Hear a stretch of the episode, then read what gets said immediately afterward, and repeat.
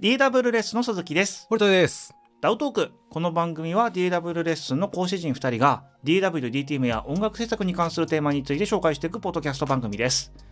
DW レッスンはオンライン出張形式でのマンツーマンの DTM レッスンから動画レッスンなどで皆様の音楽制作をサポートするサービスです YouTube にも毎週様々な動画をアップしておりますのでぜひチェックお願いしますはい。ということでですねはい。久しぶりにこのダウトーク正規収録正規というかうん。なんか最近こうドライブ中とか、はいはいはいちょっとイレギュラーな回が続いていたんですけれども、そうですね。はいはい。久しぶりにこのいつものうん。収録環境というかはいはいはいはい。での形なのでうん。ドキドキするなみたいな感じなんですけれど もなんで通常に戻ってドキドキするのか謎ですけどね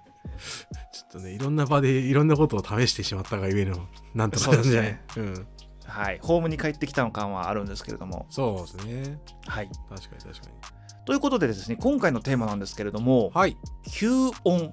気温。というテーマについてやっていきたいと思いますはい。難易度高いやつですよ今回まあそうですよね。まあでも皆さん結構ね、そのいろんな形で吸音されたりとかしてることもあるのでは、うんうんみたいな。そうですねうん。やっぱり吸音材とかっていうのがはい。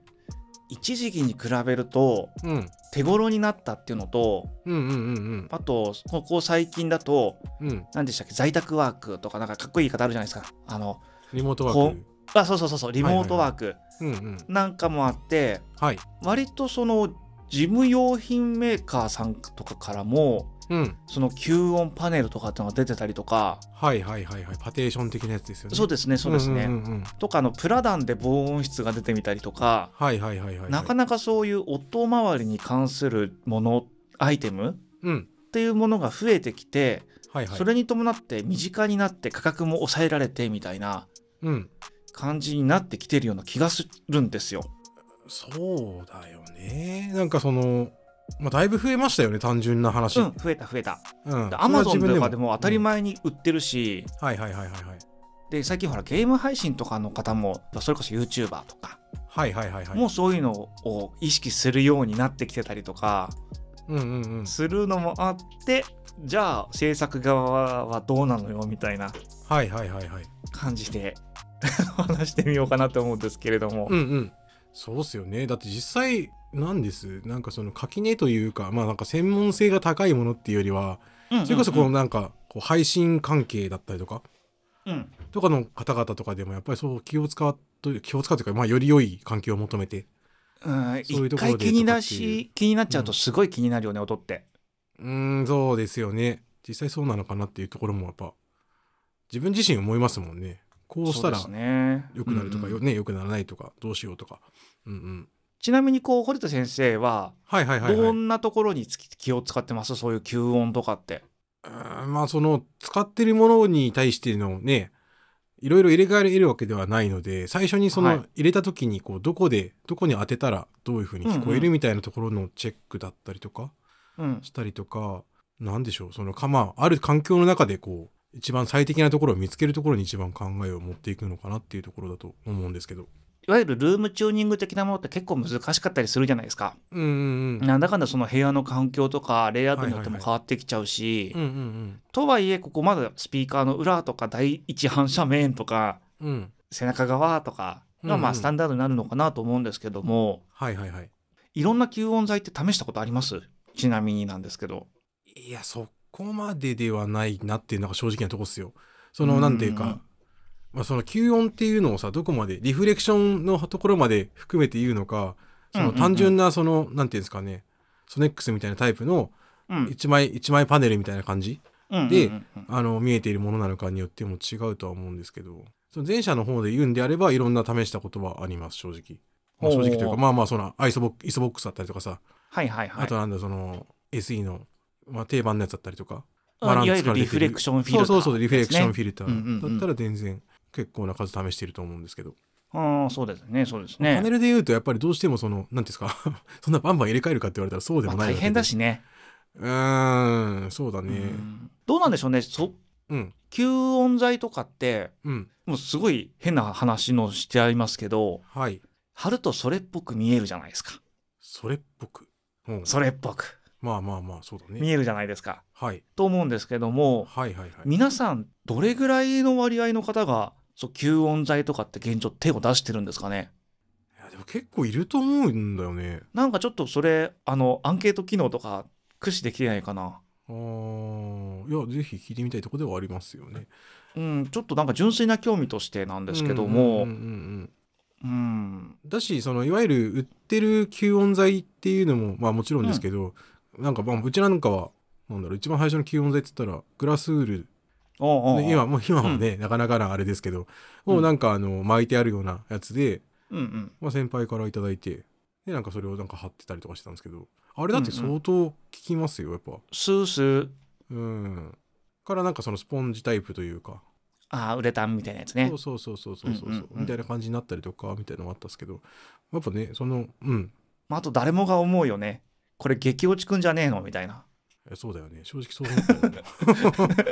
そうですよね随分高い景気落ちくんだなみたいな気持ちになったよねやっぱねうん実際違うんですけどねやっぱりあーまあまあそれで越したことはないからね俺はね わかんないけどさうんそうまあでもね変化は違い変化の違いというかやっぱそのスポンジ型の吸音材よりもうんでドライというかデッドに聞こえるというかうんうんうん空間把握がしやすくなったなっていうのは、もう個人的には思ったところかなその入れ替わった時に、そうっすねうんそれはあるでもやっぱそのあるなしだけで言うとやっぱ全然そのスポンジタイプだって全然違いは分かるんじゃないかと思ううんかな、うんゼロじゃないよねあ当たり前だけど、そう何かを挟んでいるわ、わけだからうんうん、でさっき堀田先生もありましたけどはいはいはいはいグラスウールとか、うんうん。要は建材用の吸音材ってあるじゃないですかはいはいはいはい、断熱にも使われてるようなやつ、うんうんうんとかだったりするとホームセンターとかで結構安いんですよねうんうん。うなのでそういうので自作してしまうっていうのもありはありだしーん。うん。なんて言うんでしょう工作難易度としてはそんな高くないはずなんですよ。はいはいはいはいはい。まあ、どこ既まで製やる品かをっ買てうとこにな高るいけどよね。ねっていう、うんうん、そうだね。でその場合はやっぱりこうどこに置いたらとか、数が増やせるとかっていうのはメリットなのかなと思うんですけどね、うーん、そうだね。気軽にここに置いたらどうかなとかはいはいはいはいはい。試しやすいうん。で市販の吸音材とかってやっぱり、うん。えーちゃんとしたのっていいお値段すするじゃないですか。まあそうですよね。やっぱりね。うーんなので、まあ、うんうんおいそれとはっていうのはやっぱりあるじゃないですかね。だから逆数に万円しますからね、やっぱり。まあそうだよね。だからタイガーボードとかでさ、うん一うん。段お階タイガーボードいいいい名前が出たね。とかは割とそのなんだろう、まあ、それも建材系だと思うんですけど、 吉野石膏ね。そこはちょっと分かんなかったな。まあなんだけど、そういうのとかから言っても悪くはないんじゃないかなって思うのも思いますけどね。一段階やっぱあるだけでも全然違いますからな。そうですね。まあ、いよいよ、うんえっと、今、石膏ボードの話が出たところで、うんうんうんうん割。とあるあるだと思うんですけど、はい。え吸音材って防音できないよ問題うん。って、割と勘違いしがちじゃないですか。と言いますと吸音材貼ったらなんか防音できそうなイメージがあるというか。うーん。まあまあでもね、そんな感じの気持ちにはなるよね。うん。うん。どうしてもそこに関しては、え吸音材に防音効果はないっていうのは、うん。まあ、間違いなく言えるんですけどうん、うんうん。まなあんつっそたらいこいのは待ってね、全然違うものだと思うからね。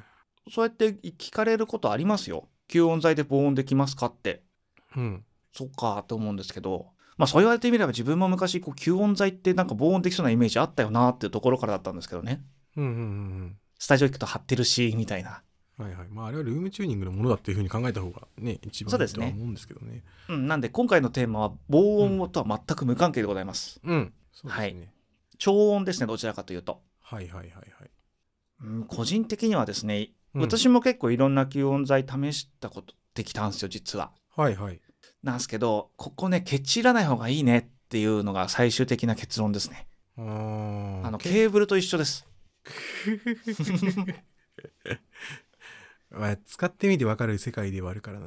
そうそうそうでもちろんその安いやつアマゾンとかでも売ってると思うんですよその数千円数百円ぐらいからうん。でもちろん効果はゼロとは言わないんですけどうん。やっぱりある程度の値段張り替えるのもめんどくさいじゃないですか正直うん。すげえなので、うん。ちゃん最初から高いの買っちゃった方が失敗しないかなって思っちゃいますねまあ、何をもって失敗と取るかですよね、これね。後悔って言ったらいいんですかねなんか、あんまり変わらなかったっていうやつを失敗と取るのかうんうんあとは何ていうんですかあの一枚でっかいパネルじゃなくてさあの、うんうんうん小さめの正方形のやつをさ何回かタイル版みたいな感じではいさはポいンはいはいポンポンって貼るやつもあるじゃないだかありますねらそっち側のやつでそっち側逆に鈴木さん試したことあるんですか、うーんとねあるよあるしうんえっ、と面白かったのは、うん、あのヤマハさんの作ってるうんなんボードうんがあるんですけどうんオーディオボードみたいなやつでうんうんうん超音パネルっていうはいのはいがあはるんい、はいですよ、ACP シリーズって結構いいお値段するんですけど、うんそれこそ自立式のパーテーションなんですけど、うん定期まで制御制御できるっていう制御はいどうしてもこの定期っていうのは波長が長いので、うん吸音材の厚みっていうのに直結しちゃうわけじゃないですか性能というか。はいはいはいはいうんっていうのをうんうん確か超音パネルって中にこう空気の管が入っててみたいな感じだったと思うんですけど、うんうんうんちょっと詳しくはあのホームページをご覧くださいっていう感じなんですけれども、はいはいはいはいはいはいそういうなんかスーパーテクノロジーっていうかおーマジックを起こしてくれるような製品で、ってことはある程度す吸い切らないようにもできたりとかするってこうん、吸吸うっていうだけじゃないのよだから吸うんだったら吸音材じゃないとうんうんうんじゃなくてあくまで超音だよっていうおーなるほど、とね、いう面白い製品でございますね。面白いねそんなパターンもあるんだ、これは結構かなりユしニーかもク。カラフルな感じでねうん。おしゃれな感じですよね。うんうんうんうん 忌むべきは値段だなそうなんですよ。 1枚5万するわっていう、うっん。ていうのところがまあどこまでなのかなってまあでもよまあ一番安くて4万かなんでなんか吸音しすぎるのはそれはそれで良くないかなとは思っていてうんあのモニターに関してですけどねはいはいはいはいはいなんかレックだったら基本やっぱ超デッドの方が個人的には好きなんですけど、うんまあそうだね何でもかんだでもじゃあ吸音したらいいかっていうとそれもちょっと違うよなとは思うんですよね。からさじ加減が難しいよね結局その入れたとこに入れたことによってどうなるかっていうのがさ、パッとでさ、そのなんだろう視覚的にさガーンってあこうなりましたっていうのがありゃさ、うん、もうちょっといいんだろうけどなんかそこううねこれほんほん本当かみたいな風にやっぱなりやすいではあるよなって正いうのは解がわからんみたいなね正直思ううんうんもうもうもううん、それは確かにそうだ思いますわだからやっぱその低一番さその吸音材でさ期待したいところってさうんなんか音像の見え方とさうんうんあとはその低域がさボワボワしたりとか大体、まあ、しやすかったりすると思うんですよ。うんとか、めっちゃ部屋の反射がすごいとことかうんうんだったりとかすると、その反射だったりとかをうまく抑えれたりとかさっうんうんていう風になんかできればなっていう風に思うのでそうですねどこを狙っていくっていうのを明確にしてから買うのがいいんかなっていうのは個人的には思うな。うーんなんかライトな感じでやってる方だったりとかすると、なんかその、なんていうのかな音楽転売でやってるっていうよりかどっちかというと趣味向きというかやってる人ちたち、なんか僕もその商品名は知らないんですけどなんか水で売るかして ほう吸音を戻してるんだみたいなことをなんか聞いたことあるそんなのあるんですかみたいな圧縮されてるってことみたいな水水不思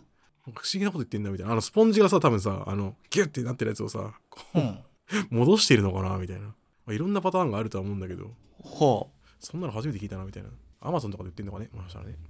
うああそうなんですねとかみたいなやつとかだったとしてもそのなんか下とかに置くことによって結構変わるんではみたいなはあ効果ゼロ今じゃないよね今わ私の頭の中はクエスチョンマークしか浮かん不でな思い議でですしけょれど俺ももだから結構びっくりしたんだようわっみたいな 水で戻すみたいなはあはあどういうことなんだはみいたいなこれ調べてみるかあ出てくるかな不思議なこと言ってんなって思う まああとさうんなんだかんだこう壁に意識が行きがちじゃないですかはいはいはいはい吸音とかやってると、はいはいはいでも冷静に考えたらさ一番面がでかいのって床なんだよね床と天井うーん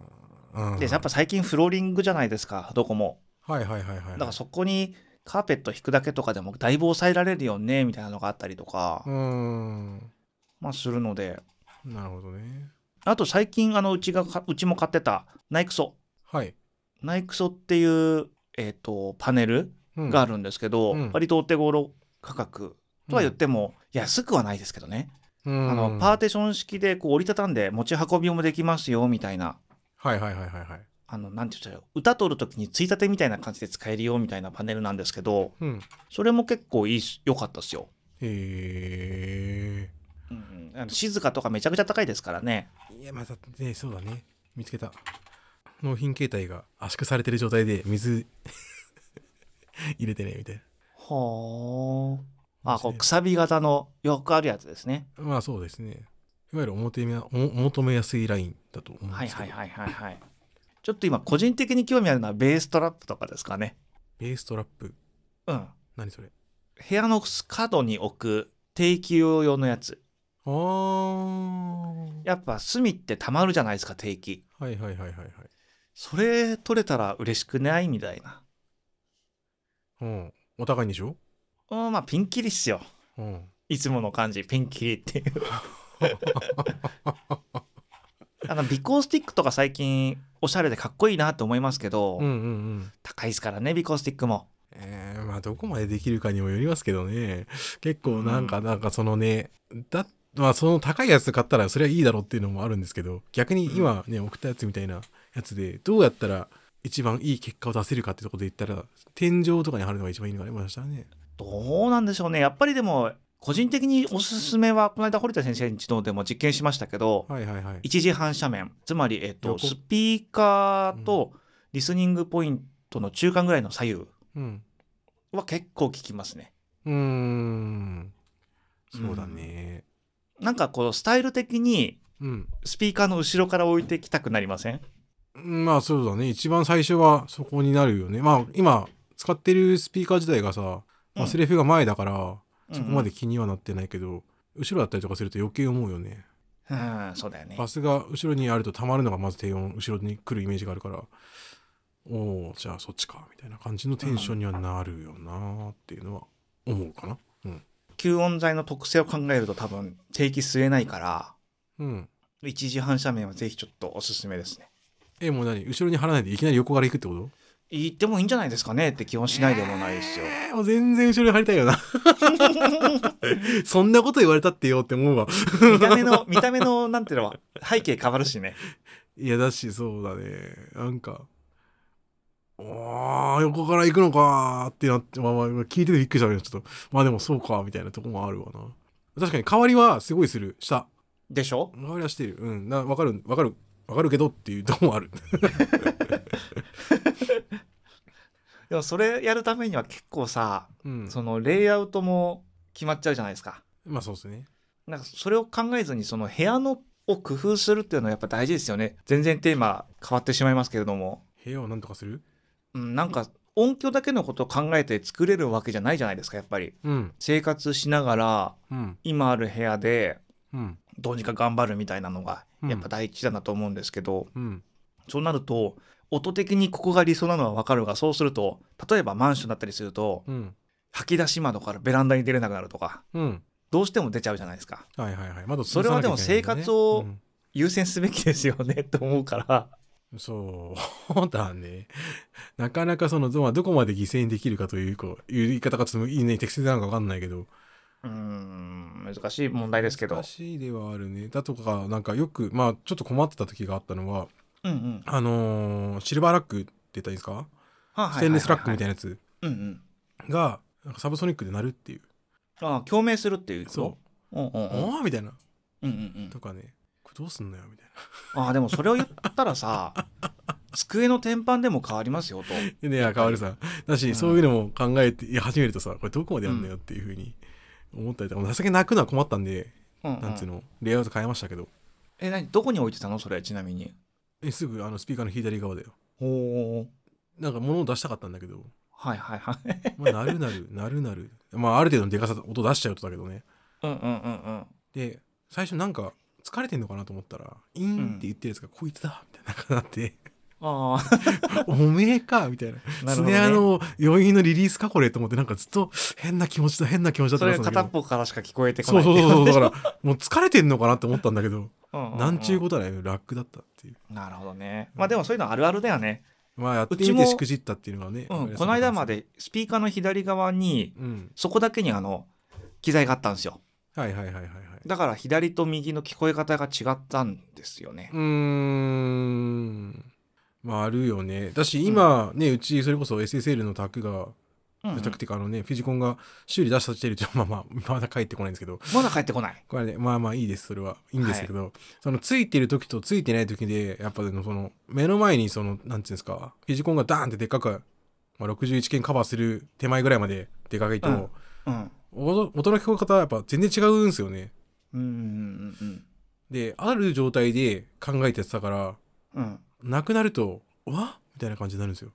あーなるほ逆どねに気持ち気持ち悪い。うんうんどっちが音的にはいいのちなみによしよしで言ったらどうなんだろうね。だから遮蔽物になるからやっぱない方がいいんじゃない、うんうんねっていうかなかなか埋まってるというかさ、うんうんうんのがいいとは思うんだけど、そんなことできるかって話になるわけじゃないですか、次。 そうですねまあできるかできないかだったらできるんでしょうけど、スピうんあの、現実的じゃな。ない何を犠牲にするか問題が出てきますからそうねそうそうそうそうそうそうそう。ってなってきた時にこう、まあでも考えてもいいのかなって思うぐらいな気持ちになってくる。さ、これ、まあ、戻ってくるじゃないですか。じゃあまた変わるじゃないですか。うんなあってなるよね。悩ましい。そうですねまあそういうのを考えるとさうん。やっぱちょっといいす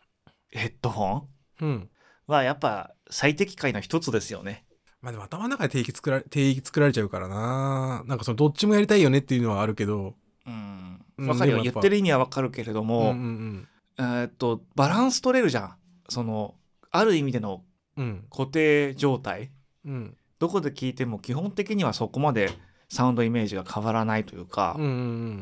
んになるからうん。うん。それはそれでやっぱり魅力だよなというのはあるんですようんねあ。そうですね。まあ、良いに越したことはないのはもちろんだと思っているよ。ううんんうんね、ずっとやってると疲れるとかそういう問題はありますけどね、音的にも立体的がどんなものがどうしても取りにくいとか、うん。まあ、ありますけれどもお互いね、そのメリットデメリットがあると思うんで。うん、そうですね、うんうんうん。確かに、いいのっていう意味ではそうかな。確かにね。あとちなみにちょっとこれ個人的に興味なんですけどはいはいはい。いつもど皆さんどれぐらいの音量でスピーカー鳴らしてますかねどれぐあらいの作業音量って意味で気になりませんメーターで、あれだよ。なんだっけ何でしたっけメーターツールで使ってるよ、俺。きっちりやるときは。あそうなんだうん。携帯のアプリで。 あでもこれ携帯のアプリのさこれぐらい のこ電話取のったやつ騒音計みたいなやつあるじゃないですかアプリいっぱい、うん。うんあれかなり個体差あるよねなんかそこでなんか正しい数値を出してるというか、鳴ってる時に同じような感じになってくれればよくて、っうんていう感覚で見てはいるけどね。ちなみに何ていうアプリ使われてますかうちも実はそういうの入ってますよ1個 DB メータ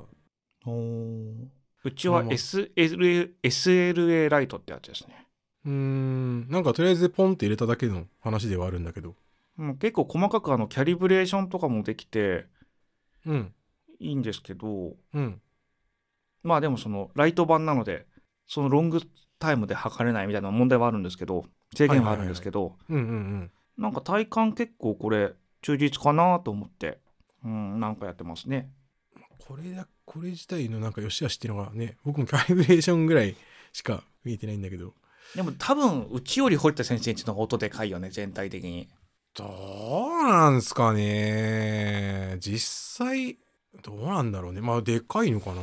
うん多分でかいなーって気がするかな。そんなイメージは自分家の中ではあんまないですけどね。なんかうちあんまり大きな音だとうん。疲れちゃってやってるジャンルにもよるんじゃないですかうんまあそのミックスの最終段階とか定期のガードとか言ってる場合には一時的に大きくとかはしてるんですけどうん。じゃない限りはなるべくちっちゃい音でやりたいなと思ってますねうちは。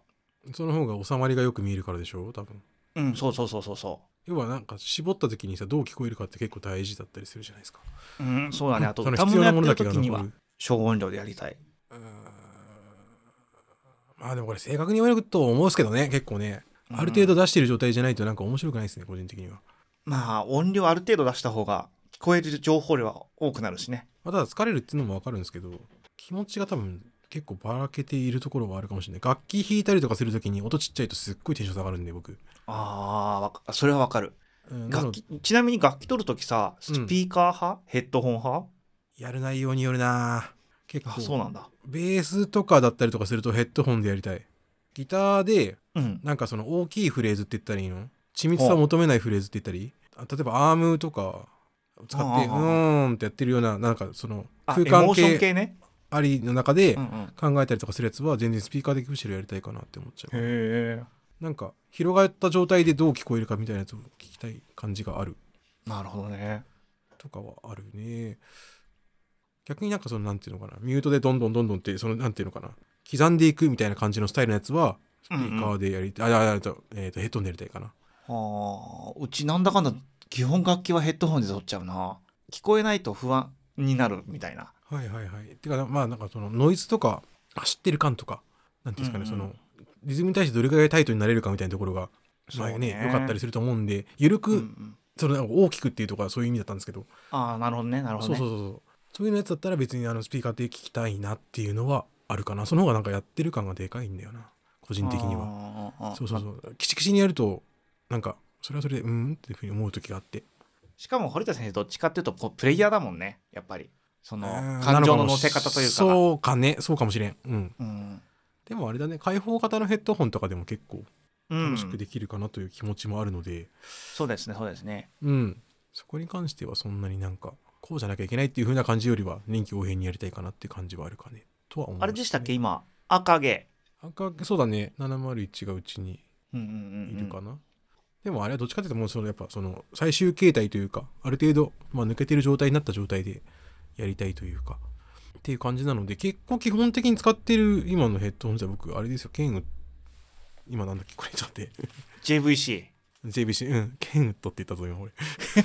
ケンとは違うよ全然違うだろうと思って今ビクターのやつだよビねクターだようんう んうんケンなんでケンウッドって言ったんだろうね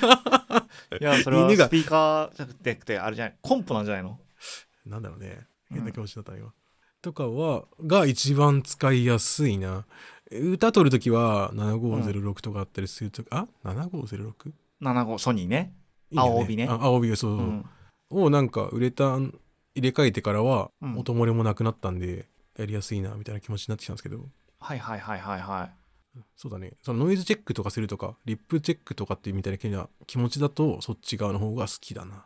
うんまあカーンって出るしね近いし音、えーうん、それ以外はビクターの方が僕は今好きですねなるほどねううちはもうもうもっぱらタコになっちゃいましたねああ、タゴさんね。うん楽まあ、 そうだろうね。え、あれと比べてどうだったのなんか結局アダムと比べてどうだったの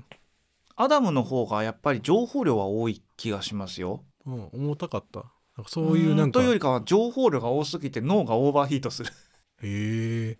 っていう感覚がはいはいはいあはい。りますねフィジカル面のところとかではないんだ。結構さ、即圧強いってよく言わないあー全体的にでもその欧米系欧州系特にうん。は即発強い気がしますねうーんう。んなるほどね。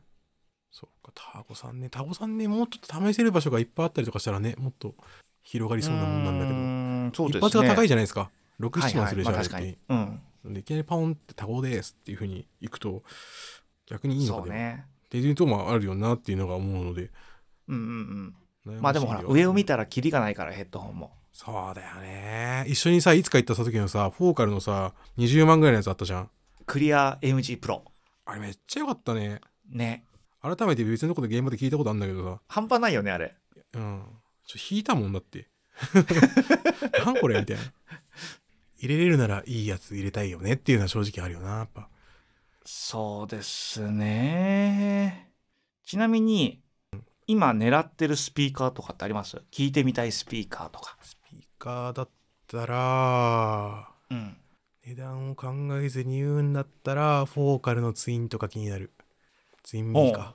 あのおうワインレッドのやつうんうんうんうちのダブルのやつねああそうだねフォーカルじゃさんめねっちゃ気になるだしなんかうーんそれかうんあのースリーウェイっぽいやつ なんだっけあのー台形型のスピーカーでさはあ、まあでもフォーカルのさ前の SM シリーズじゃないですかさっき言ったトリオとかはいはいはいはいで今 ST シリーズに変わってるでしょあ変わってんだ、うんうん、ちゃんとちゃんとは知らないうん新シリーズになってるんですよはいはいはいはいちょっとかっこよくなってはいはいそれも聞いてみたいなって思うのとはいはいはいはい現行のアダムの S シリーズはいはいはいはいはいはいもう聞きたいなるほどね。あ今とのエースもどうなってんだろうね。いやわかんない。いいよ ちゃんとまあまあいいのはいいんでし S2 ょうけとどかはめちゃくちゃいいようん。あとねちょまだ出てないと思うんですけど、うん。あはのノイマンの新しい KH の150いはいはいはい。の今もうねこれも聞きたいよかったよねこれが一番ちょっと興味あるねうちが言ってたのリプロデューサーだ。ああ、はいはいはいはビい。ッグファイブとかあの変熱を家で鳴らした時にどうなるか聞いてみたいなるほどね。外じゃ正直わかんないっていうのがあるよねそうだよね。じ結局け、結局さ、うんさっきのアダムの S とかも、スタジオでは知ってるけれども、うん自分のとこで聞きたいよね、やっぱり。そうですね結局そのルームチューニングの最初の話に戻っちゃうけどさうんうん家でどうなるかっていうのはさ外で鳴ってんのと傾向はなんとなくわかるけどうん。わかんねえんだよなっていうふうに思いませんか思いますよ。の で思います。思いますけどだ。からさどうどうやって買ったらいいんですかってねなんかね値段入れた時にやっぱそのよしやるぞみたいな時になった時にさうんうんヘッドホンならまだね頭の中に手がどうのとかさっき自分でね垂れてましたけどうん。でそれでもわかるじゃないですかうんうんスピーカーが一番困るよねっていう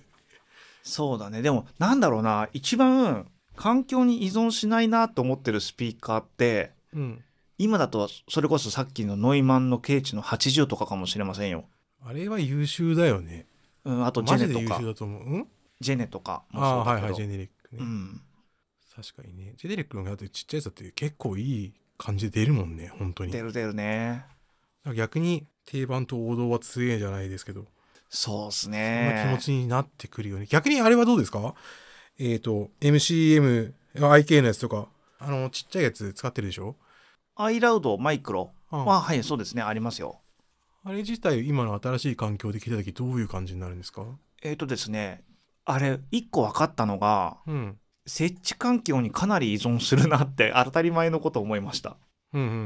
んなので、多分理想はうんうん。うん。マイクスタンドなのかなって。マイクスタンドもうマイクスタンド設置ができるんですよ、これ。ほが一番良さそうな気がするんですよね。う。へえ。で前の環境だとちょっと不安定なところに実は置いててはいはいはい。であんまり印象が良くなくてほ。それよりも今は机の天板の上結構あの重い比重の高いううん。天板の上に置いてるんですけどはいはいはい、はい。そっちの方が鳴りがいいかななるほどね。リスニングポイントもせ、狭めだったりとかするってこともしかして。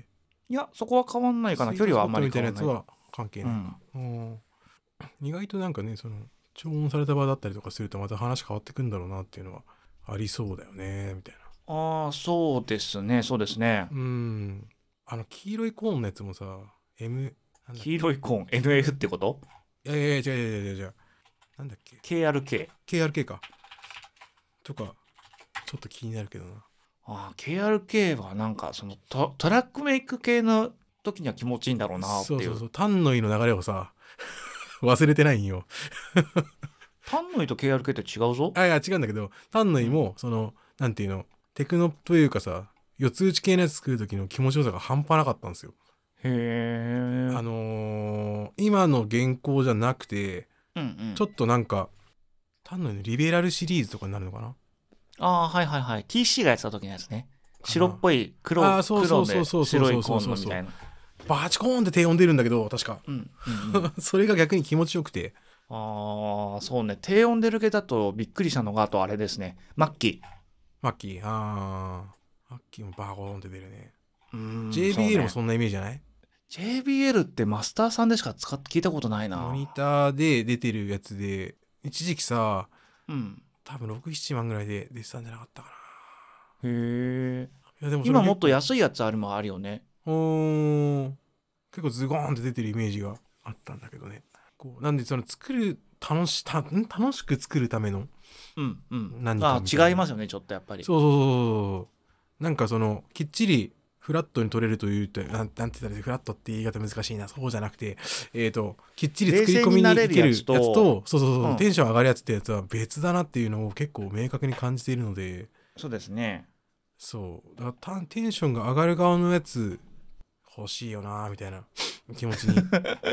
なるその部屋とかねその住環境関係なく考えるとしたらもう一あで段もアダムはどちらかというとそっちじゃない作るの楽しい方だと思ううんですよねバーンって出るからねうんうんうんそうだからそういう意味では全然いいんですけどいやーでもあの S のあの定位の良さはやっぱ魅力っすよね。うーんやっぱなんていうかな仕事気というか なんかそんなイメージになるよねやっぱねどうしてもねうーん。もういいなっていうふうにやっぱなるなダイナもね悪くなかったけどね我々でいいものだと思うよあれもでも定期しっかりでディープなディープな定期が出ますからね出る彼もだ。からベース屋としては嬉しいんよドーンって出るあかあなるほどねらななんかその面積の広くでーンって出る感じがしてたかなイうんメージとしては、うんうんうんうんそんなに遅くないしね定期 もそうですねだから S 入れた時に逆にだから焦焦ったもんだってすっきりしてるしね「おえ?」みたいうんうんな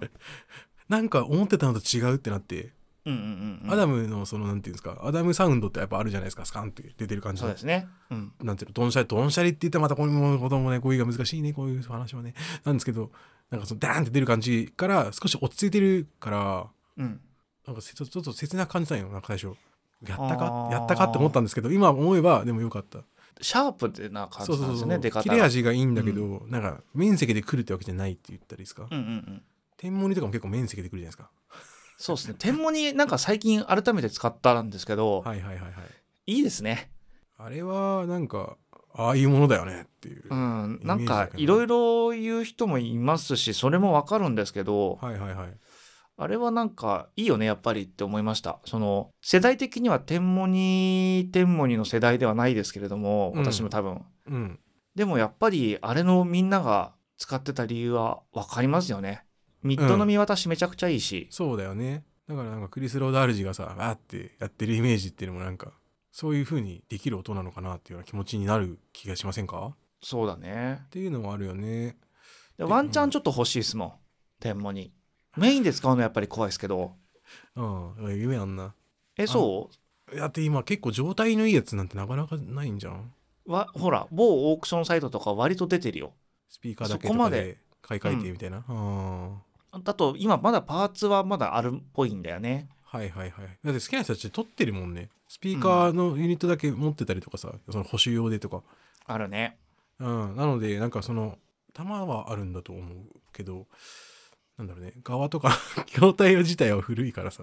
ちょまっあそうとっすね悩んじゃいますよねあとまあアンプの問題とかもあるじゃないですかうんうんまあでも最近のデジタルアンプ超優秀だからね、あーそう考えたらまたあれなのかな聞こえ方違うんかねうん、可能性はありますよあるよねうんうん、パッシブってそういうとこあるからな、うん、アンフィノンとか流行ってるし夢あんなはいでは以前の動画にお寄せいただいたコメントをご紹介したいと思うんですけれどもはい前回のあのドライブしながら雑談会、うんはい、にお寄せいただいたコメントなんですけれども、はいはいはいよほど気になる特集とかがないと雑誌音楽系の雑誌買わなくなっちゃいましたねという、うーん DW とかプラグインとかのマニュアル見直した方が発見がある気がします、うーんうんそうだ、ねうんやっぱねどうしてもねまあまあでもあれはあれで夢のあるものですよさっきから夢がある夢があるってうるせえけど、